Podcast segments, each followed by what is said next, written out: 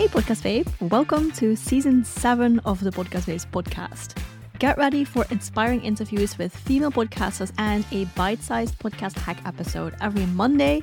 If you want to learn more about podcast monetization or if you're ready to outsource podcast management, be sure to check out our website, thepodcastbabes.com. You can find everything there from our current pricing, packages, more information about the podcast babes, previous episodes. It's all there. Okay, so now let's go into today's episode.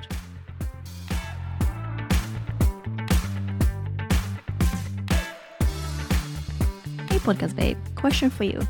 When is your podcast successful? Is your podcast successful when 10,000 people listen to it? When 1 million people listen to it? When you make a lot of money of it? Or is it successful when you make a big impact on one life? I think there's no right or wrong, but I do think that as podcasters, we have certain goals and also certain expectations from podcasting.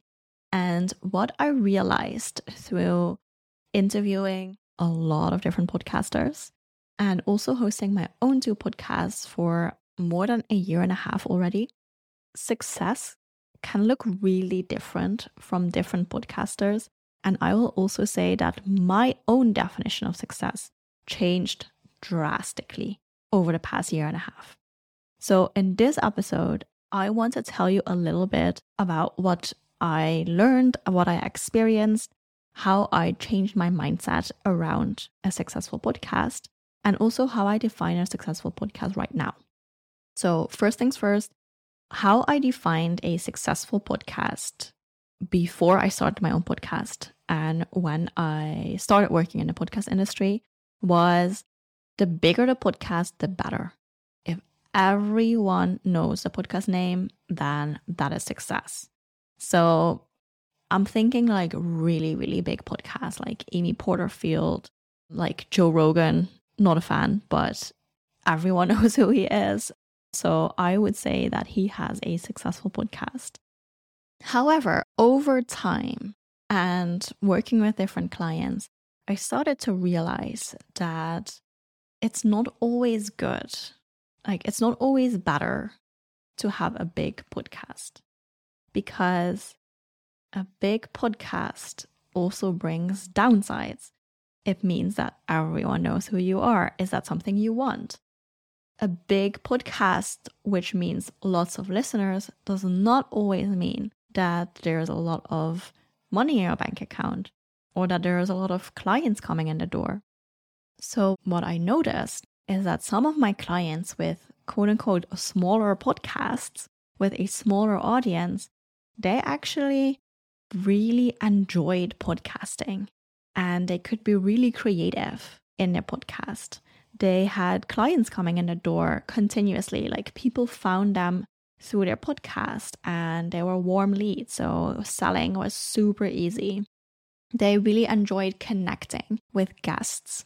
They really enjoyed collaborating with other podcasts. And that really opened my eyes to what is possible with a podcast and how you can actually enjoy the whole podcast journey. So, what I used to do is I was very, very goal oriented, which is not necessarily a bad thing, you know, but I really thought, okay, once I reach this milestone, then I've accomplished something, then I'm I'm valuable, then I'm a real podcaster. I can, I mean, this was literally a thought that I had like, oh, once I reach this milestone, I'm a real podcaster.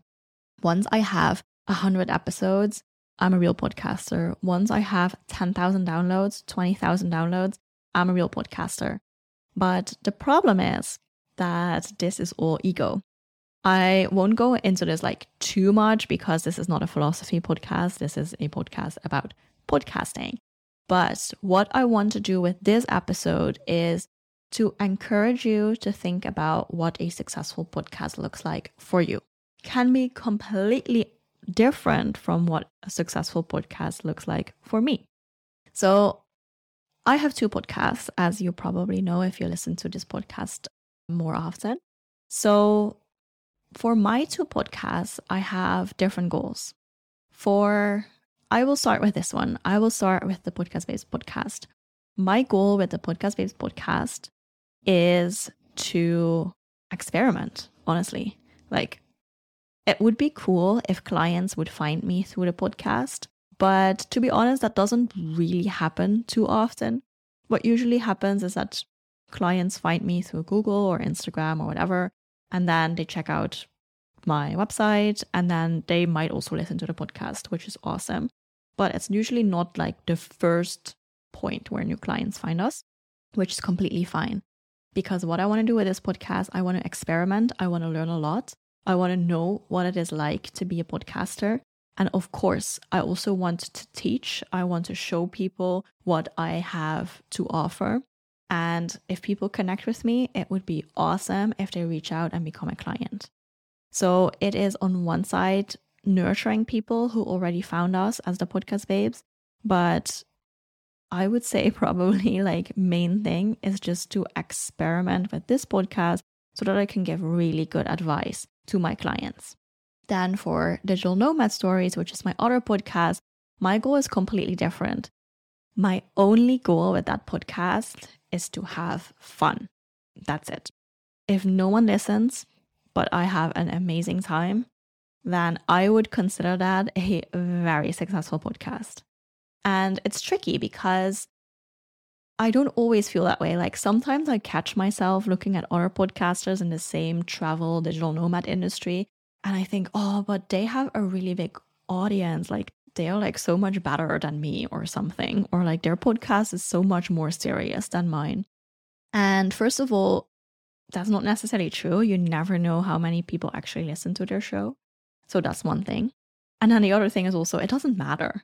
Like, I don't think it matters at all. I get to speak to amazing guests.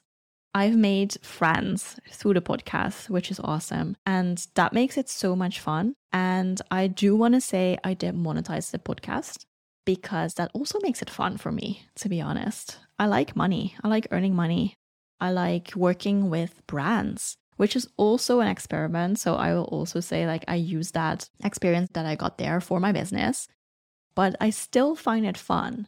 And I work hard to keep it fun, which sounds really weird and counterintuitive. But that means that sometimes I take breaks from recording. Sometimes I record a lot of episodes in a short time because I feel like it, because I want to.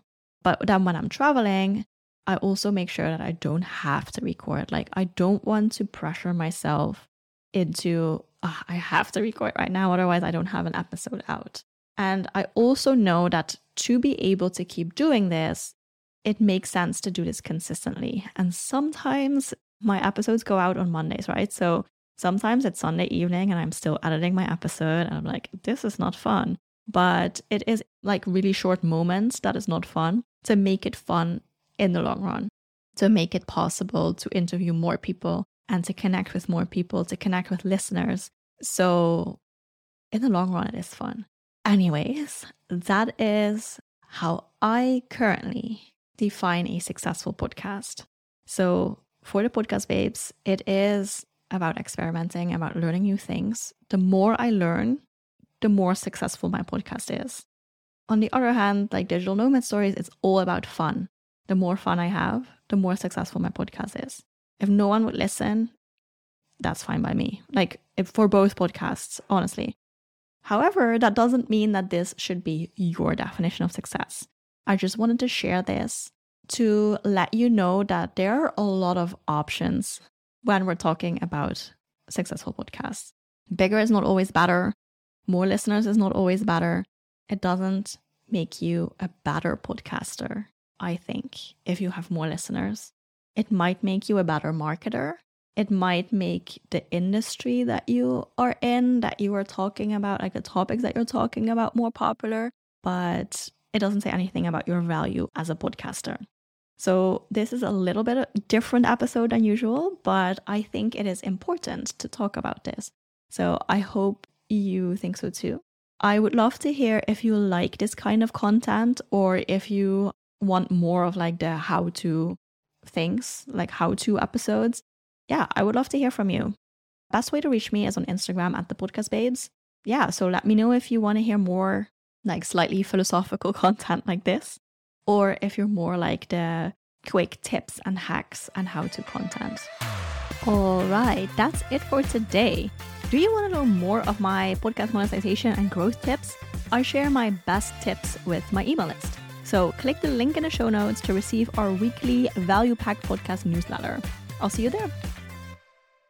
Hey, Podcast Babe, before you go, I want to tell you real quick about a free tool that we developed a quiz.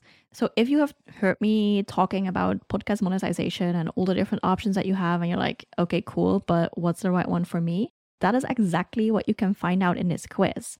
So if you go to thepodcastbabes.com forward slash quiz, you can answer nine questions. It will only take you five minutes.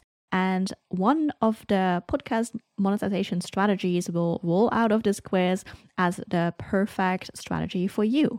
Of course, I will also give you some tips on how to get started, some podcast episodes to listen to, specified to the outcome of your quiz. So go to the podcast babes forward slash quiz, take the quiz, and start monetizing.